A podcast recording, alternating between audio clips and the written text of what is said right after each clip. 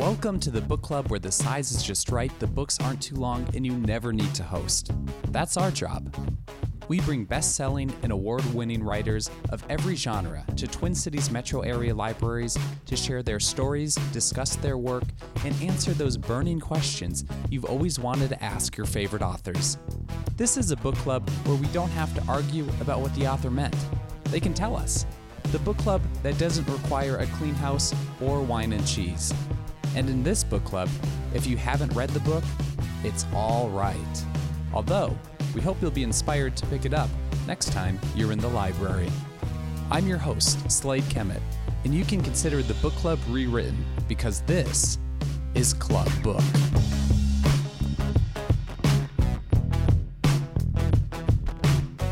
Club Book is made possible by Minnesota's Arts and Cultural Heritage Fund, MELSA, and Library Strategies. We would like to thank our media sponsors at Minnesota Public Radio and MinnPost.com for helping us get the word out about our great guest authors. This podcast features Chitra Banerjee Divakaruni at Scott County Library, Prior Lake. American Book Award winner Chitra Divakaruni is a master of many different genres. Her hit novels to date include The Mistress of Spices, 1997, Sister of My Heart, 1999, one Amazing Thing in 2010, and Oleander Girl 2013. Studios have optioned many of Divakaruni's works for films or television, including a big screen adaptation of The Mistress of Spices in 2005. She is also an accomplished poet, playwright, and an award winning author of short stories and teen literature. Divakaruni's short fiction and essays have appeared in more than 50 publications. Her newest novel, before We Visit the Goddess is set in India and Texas, two places she has lived in and knows intimately. It explores the bounds of multi generational and transcontinental bonds, twin themes that have become the author's hallmark. It charted high on bestseller lists both in the United States and India.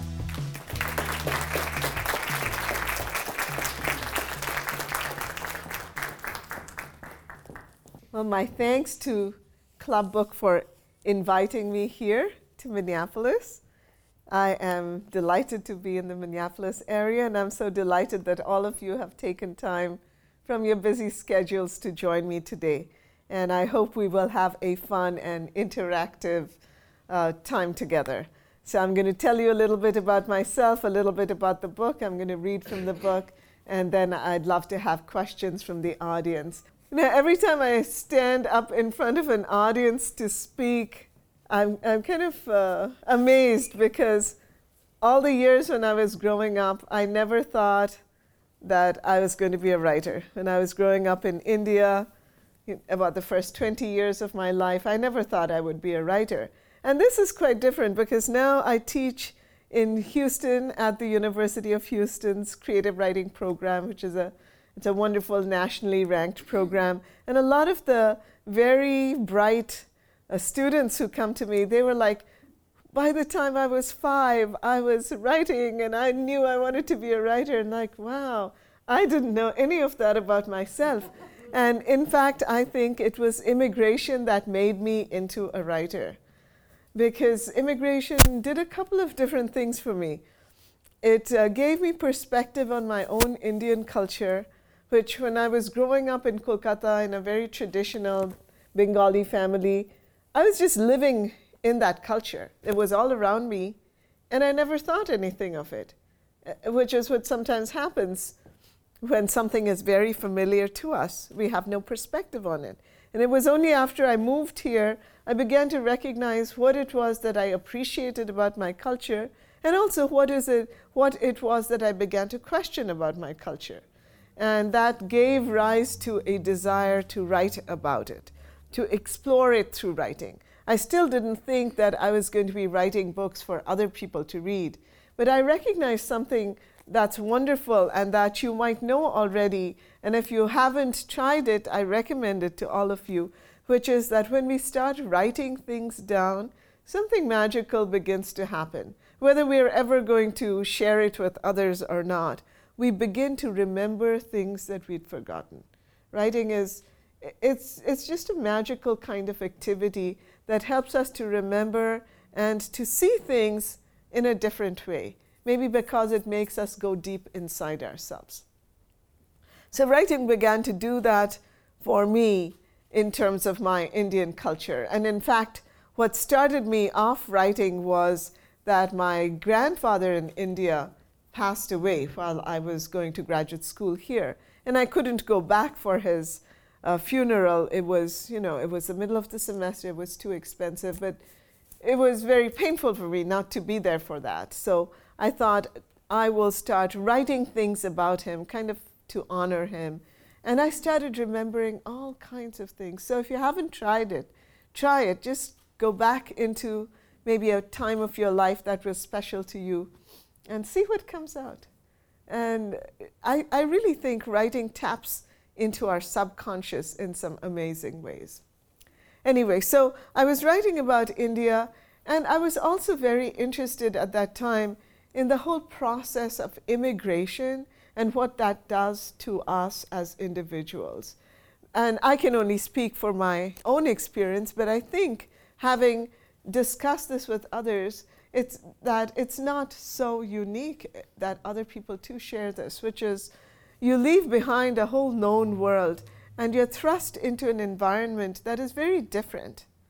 And that is at once, therefore, exciting and amazing and scary because you're, you're kind of learning everything new. You're learning how to live in a whole other way.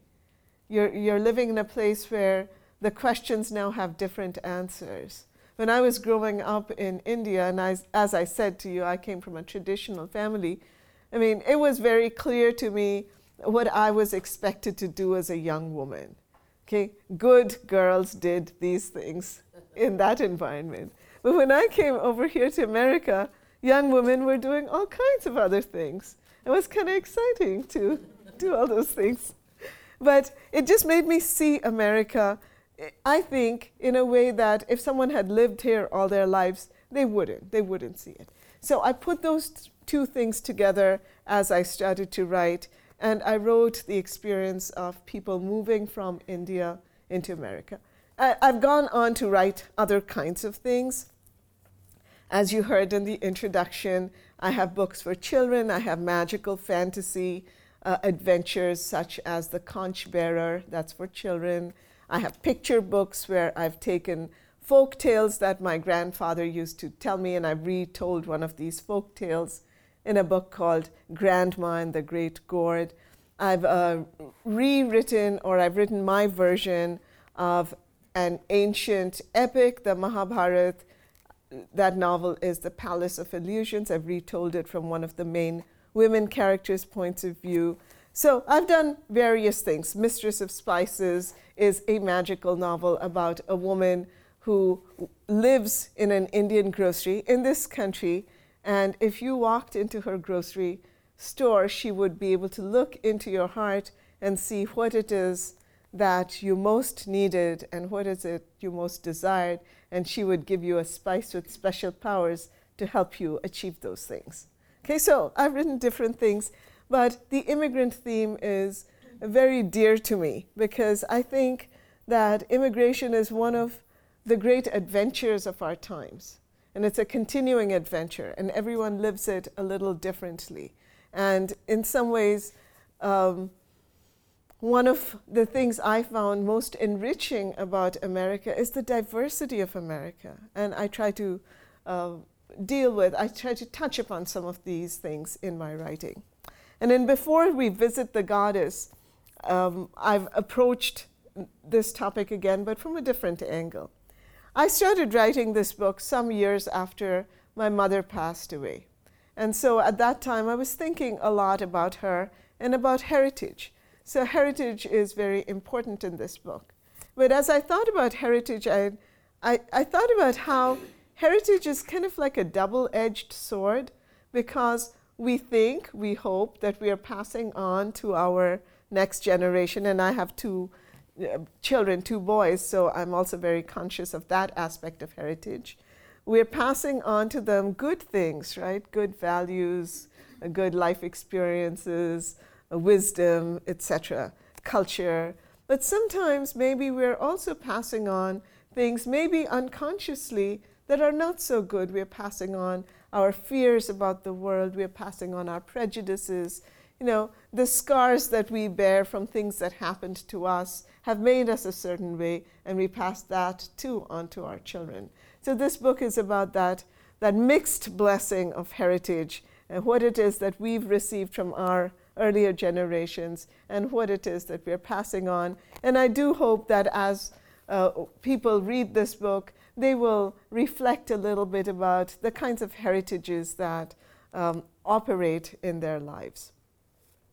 This book is about three generations of women a grandmother, a mother, and a daughter. The grandmother lives all her life in India, in Kolkata, or in the Kolkata area, which is where I grew up.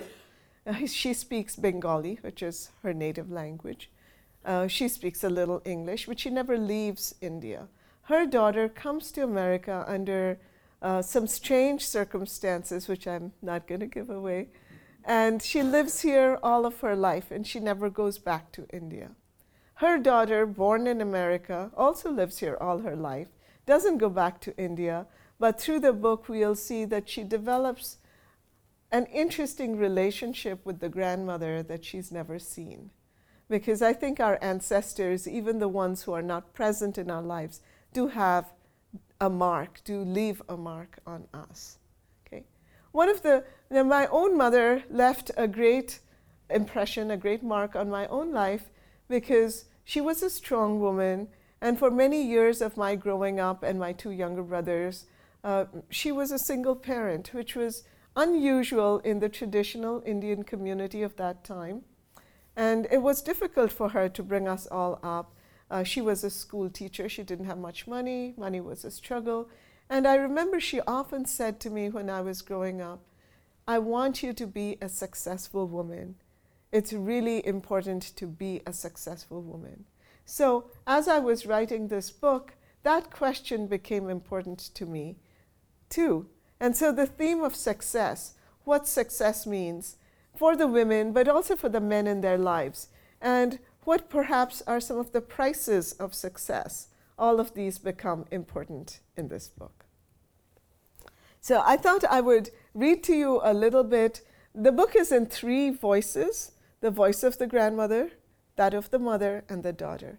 So I thought I'd give you a couple of different uh, uh, voices and read to you a little bit from Sabitri, the grandmother's life, and then a little bit from the granddaughter's life.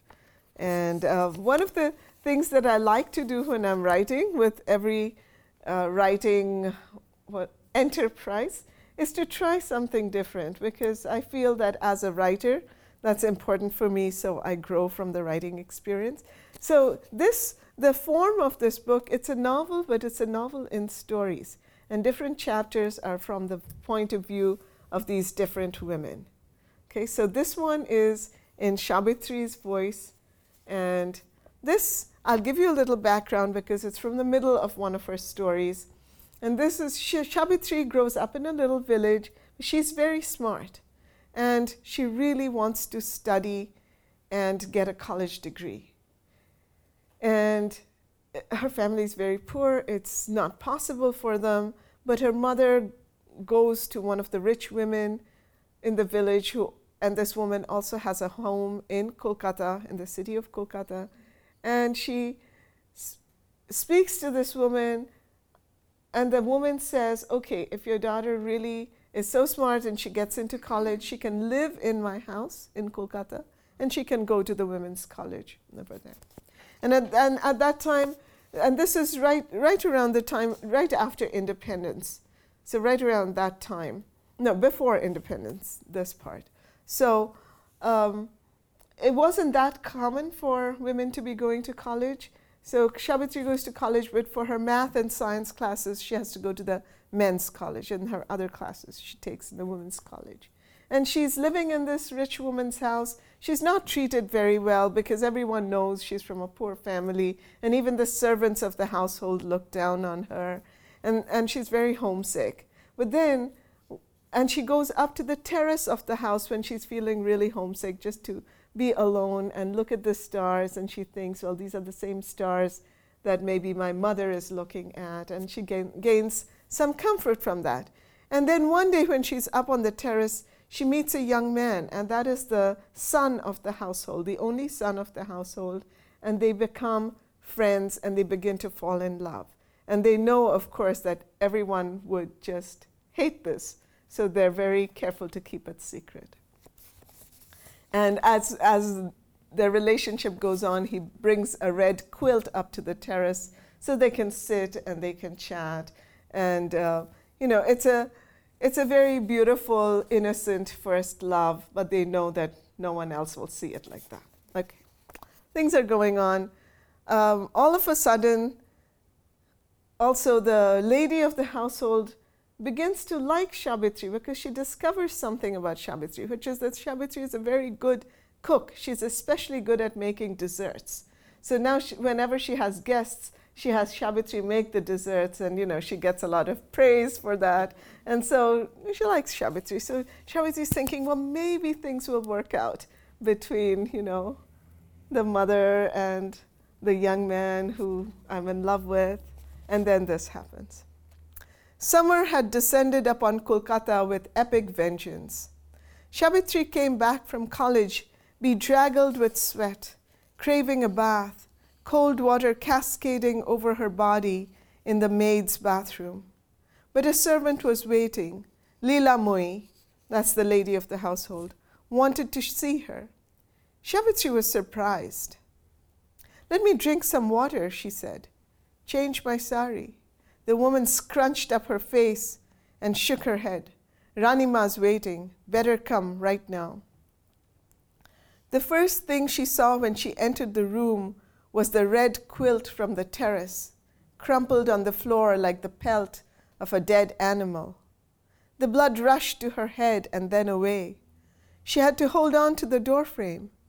When her vision cleared, she looked around for Rajiv, the son, who would surely defend her. But there was only Lilamoi. And behind her, Paro, her special servant, hands on her hips, swollen with satisfaction. From across the years, Sabitri remembers Lilamoi's contorted mouth spitting out invectives. Conniving slut, harlot's daughter, poisonous snake in my bosom. Her own mouth was frozen, so when she tried to say that she had done nothing wrong, the words would not obey. She learned that Rajiv had been sent away already to his uncle's home in another city. He would continue his studies there. So don't be thinking that you can sink your witch claws into him again.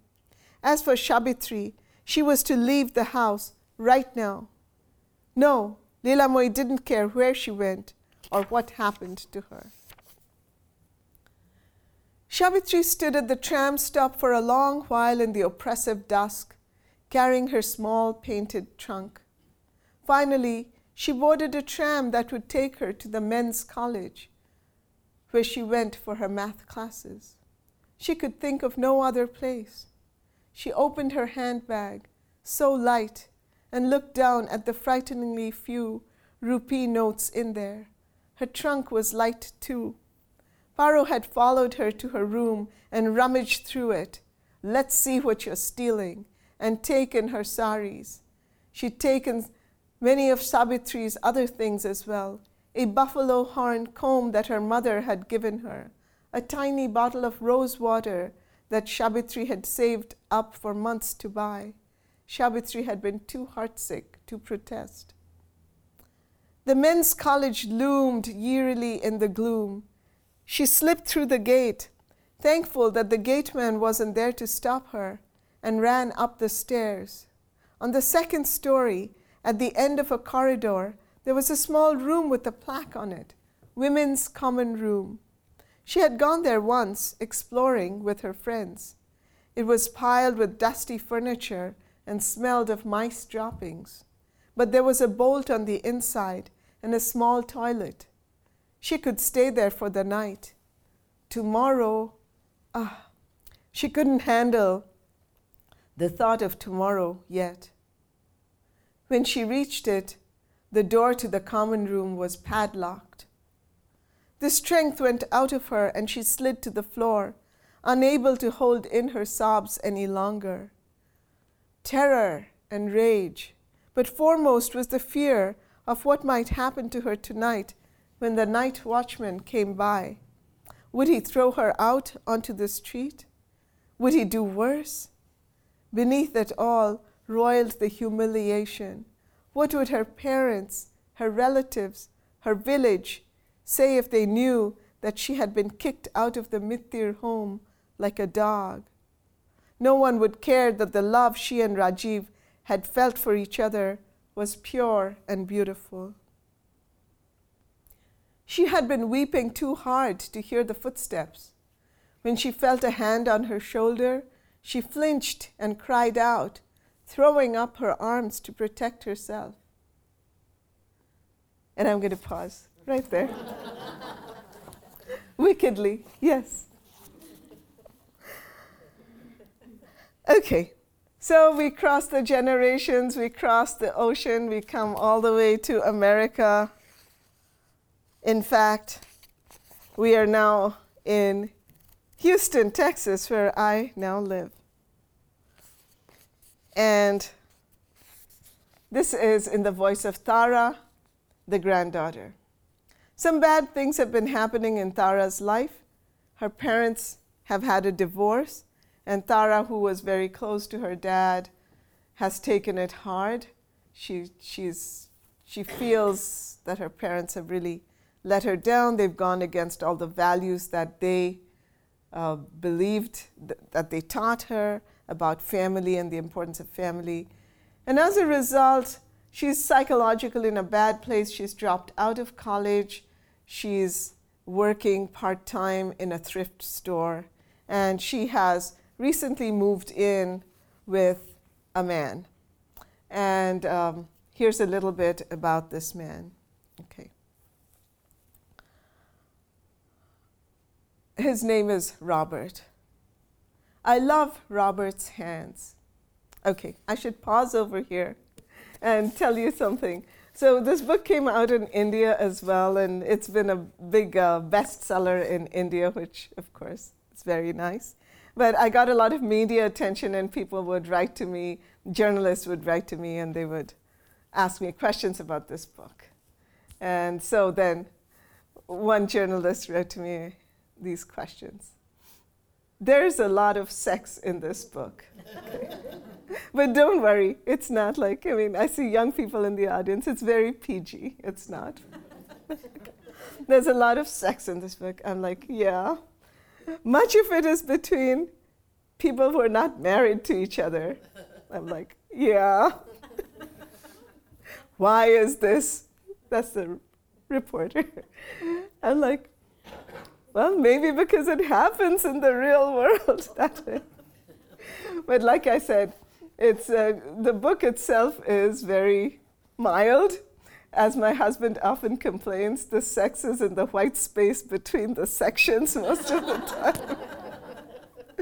anyway, back to Robert. So she's enumerating why she loves Robert. I love Robert's hands.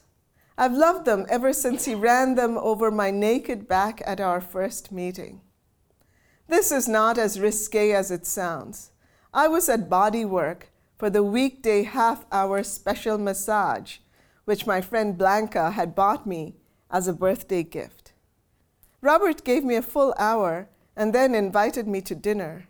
Over souvlaki and ouzo, we discovered that we shared a passion for sci fi movies. A month later, he asked if I'd move in with him. I knew it was too soon. Plus, I'd never lived with a man. Yes, I said. Oh, yes. But now it's been a few months, and they're having some problems. They're having fights. Okay. And here she's going to talk about the reason for the fight. Okay.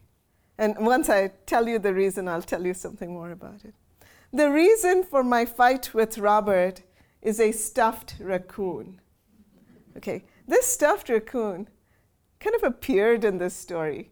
I did not expect a stuffed raccoon. I did not want a stuffed raccoon. I did not know anything about stuffed raccoons, so when it appeared, I had to go do research on stuffed raccoons. Then it appeared, and then it became like really important in this story. And I wanted to share that with you because that's what sometimes happens when you're writing. You know, when I started writing, I thought, writing is great. Like over my own real life, I have very little control.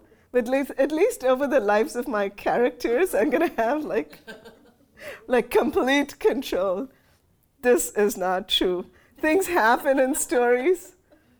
People appear, raccoons appear, and then I just have to deal with them. Anyway, the reason for my fight with Robert is a stuffed raccoon. He won it from Victor, his best buddy, the result of a pool playing bet involving something called a bank shot with throw, the intricacies of which I failed to grasp. Okay. I too failed to grasp pool playing, but that too appeared. And then I had to like research pool playing as well. See how this gets out of control. Robert installed the raccoon on our chest of drawers two weeks ago. Apparently, the raccoon is valuable.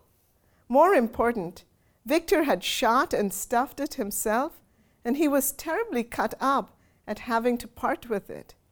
He offered to buy it back from Robert for $200. And you refused? I eyed the creature with disbelief.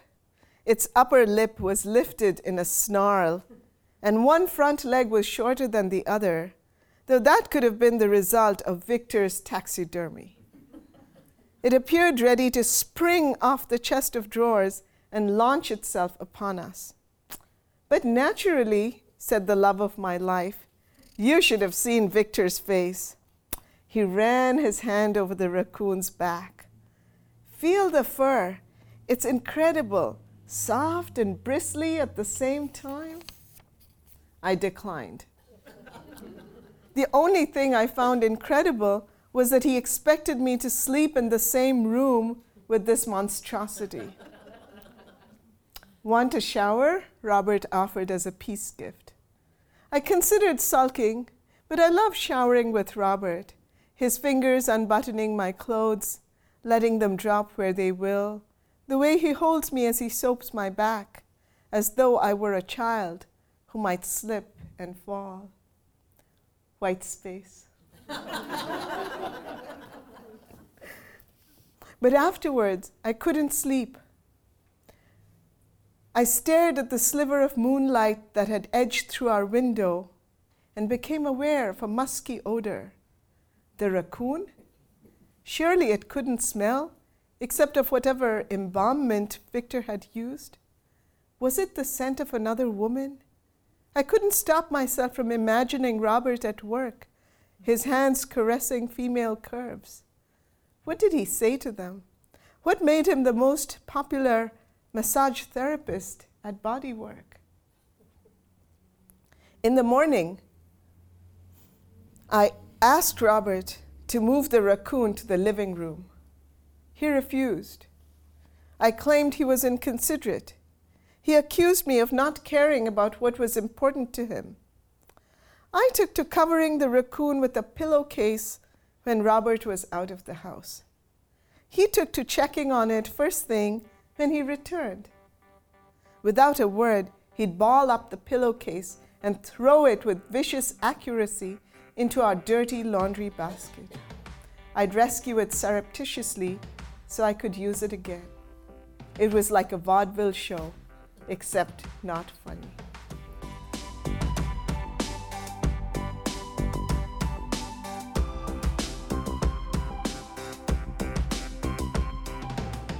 With that, we have reached the part of our podcast where we turn to our club book audience for questions and comments for Chitra Divakaruni and her work.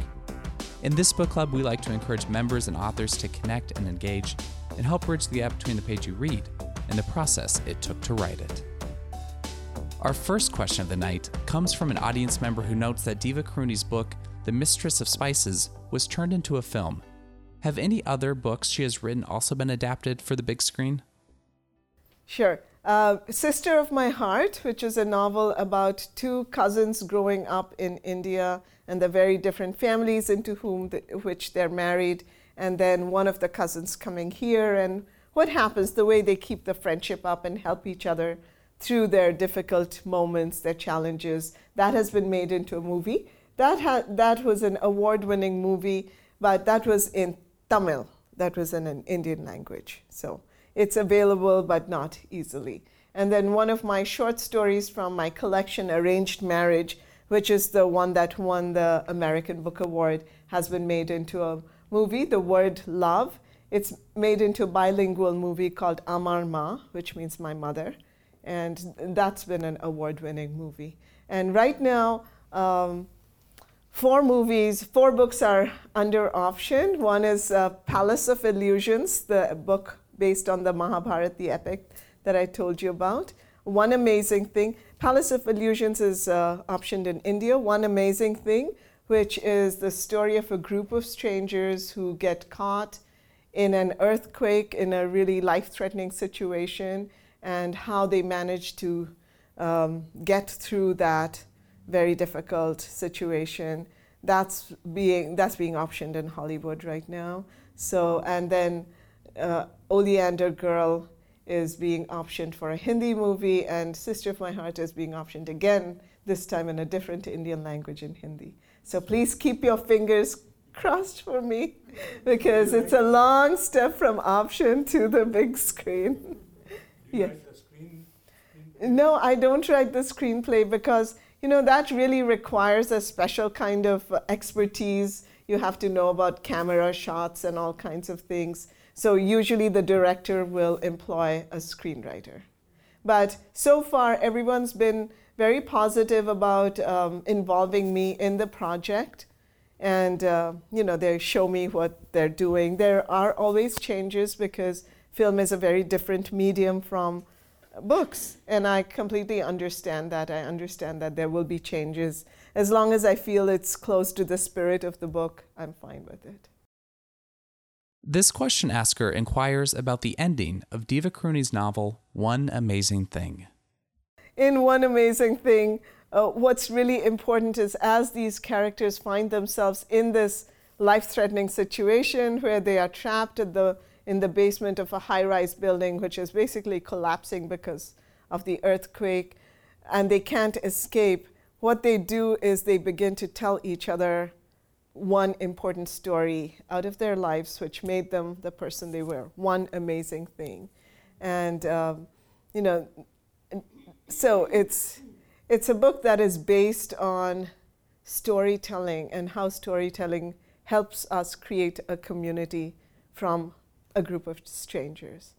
And, you know, that's, that's been this and one amazing thing is very interesting because it's been chosen by a lot of colleges you know colleges have college-wide read programs and one amazing thing has been chosen for a lot of them because people feel that reading that and reading about storytelling and then having like activities where students write about their one amazing thing helps to create a stronger community on campus and so I've just been so happy about that because, you know, I can just see the book really like going out there and making a difference. And that's always wonderful and special. And one can never count on that. So I'm very thankful.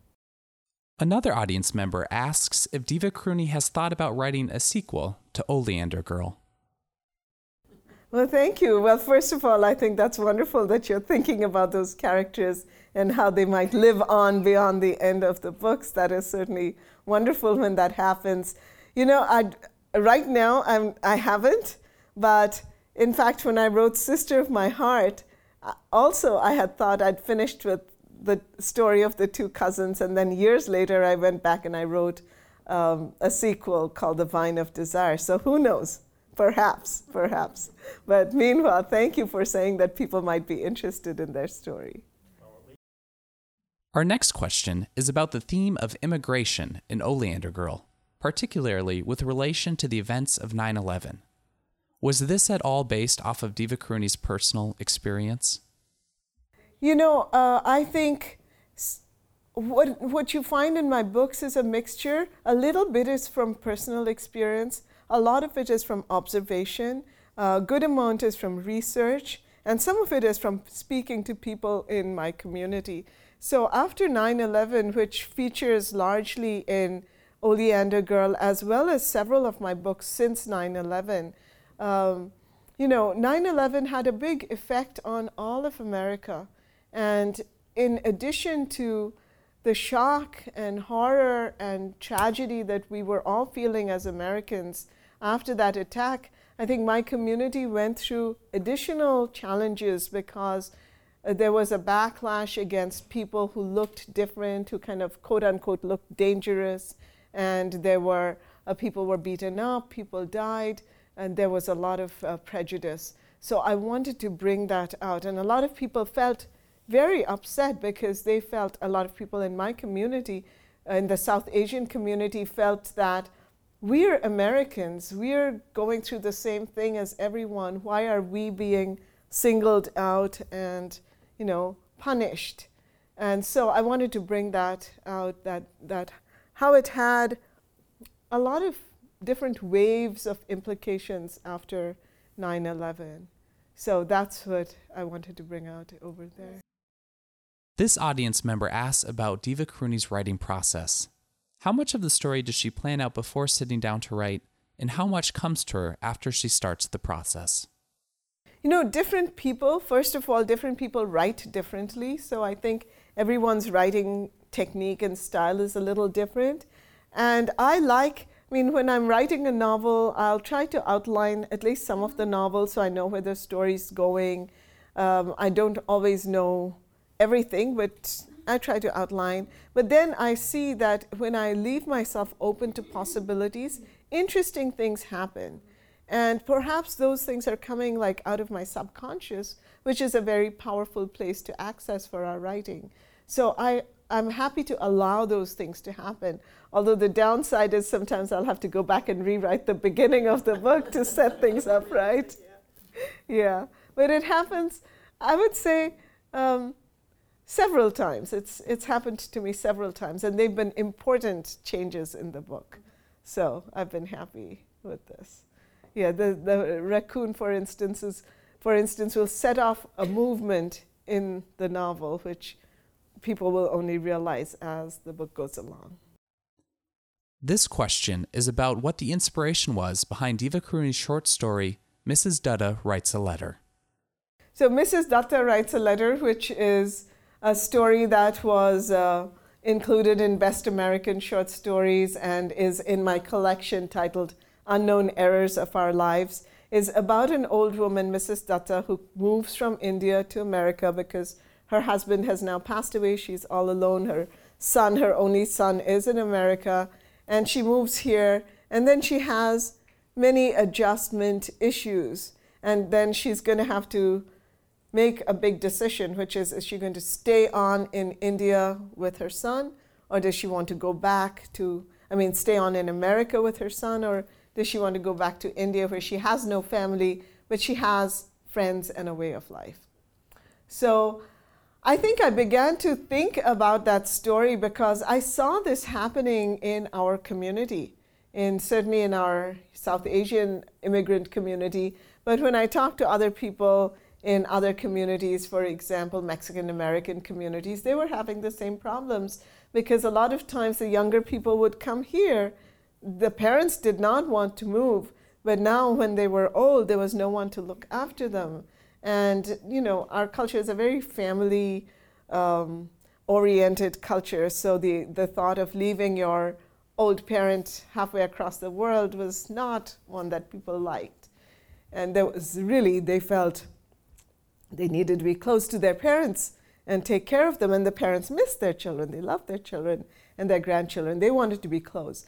But there was a big cultural adjustment issue which Mrs. Dutta faces. Her whole way of life changes. And uh, as I realized, as I researched this in the community for our elderly parents who come across um, the ocean to be with their family, all of a sudden they've lost their entire independence because most of them don't drive And even if they did, where would they go? They have no friends. They know nobody except for just their family. And if then there are tensions in the family, as often there are, if somebody comes and lives with you, you know, there's going to be tension. Um, where can they go with that? So Mrs. Dutta is going to have all of those. And I think ultimately, um, I did a lot of research in the community, but then my own mother came to live with us for a while. And then at a different time, my mother in law came to live with us for a while because both of their spouses had, had passed away and they were considering whether they would live in America or they would go back to India. And so I had a lot of first-hand experience that I could draw on when I was writing that story. But I'm so glad that you liked it. Yes, yes. There's a uh, there's a scene where uh, Mrs. Dutta, you know, she she, the clothes are washed, and she washes her clothes by hand because she doesn't trust the machine, and she certainly doesn't trust the dryer. And so now she's she sees nice sunshine outside, so she's you know, putting her clothes out in the backyard, and there's no clothesline, so she's draping them over all the bushes. And uh, yeah, my mother came and she did the same thing. and I was like, Mom, you know, there is a drying machine. She's like, No, I like natural stuff. And, and just like the daughter in law in the story, I was like, mortified. I was like, Mom, what will the neighbors think? Which, looking back now, I feel was, you know, not a nice thing to say to my mother. but I put it into the story. And I guess that's the good thing about being a writer is even your like painful experiences can become part of a story. The last question of the night comes from an audience member wondering what Divakaruni is working on now. I've just started a new novel, um, and that it is based in an orphanage in India, a girls' orphanage. And so this is something that I've been interested in for a long time. I think maybe the idea for this novel was in the back of my head for a long time because when I was a college student in Kolkata, I volunteered for a while in one of the orphanages. In fact, it was, I volunteered in two orphanages, one of which was an orphanage started by Mother Teresa. And I was very moved by the lives of these children, especially these girls, as they were growing up in an orphanage. And I knew that life would be very difficult for them when they finally got out of school because they had no family, they had no support, there was, no, there was very little money. And so I wanted to write a book about um, what happens to these girls. So that's what I'm working on right now. Thank you all so much. You were just a wonderful audience. It was a great pleasure to be here with you. That wraps up our Scott County Library Prior Lake event with Chitra Divakaruni. Make sure to catch our next Club Book podcast featuring Candice Millard, who spoke at Hennepin County Library Southdale on October 17th. Candice Millard is a New York Times bestselling historian, widely acclaimed for producing crisp, concise, and revealing history, according to the Washington Post. Her latest book shines light on the larger than life character of Winston Churchill, focusing in particular on his early years. Hero of the Empire debuted in September. Visit us online at clubbook.org for details on past and present seasons, sign up for our e newsletter, check out our calendar, and so much more. We also have photos of previous discussions from this season and past seasons on our Club Book Facebook page. If you're on Twitter, find us using the handle ClubBookMN. And if you enjoy these free Club Book events and podcasts, remember to share them with your friends. They just may too. Thanks again to all those who make Club Book possible, including MELSA, Library Strategies, and Minnesota's Arts and Cultural Heritage Fund. Our sponsors include Minnesota Public Radio, MinnPost, Around Town Agency, and Common Good Books, where you can purchase all the books featured in Club Book. Finally, a very special thank you to all the libraries hosting events this season. That's it for Club Book, the coolest club in town. We'll see you at the library.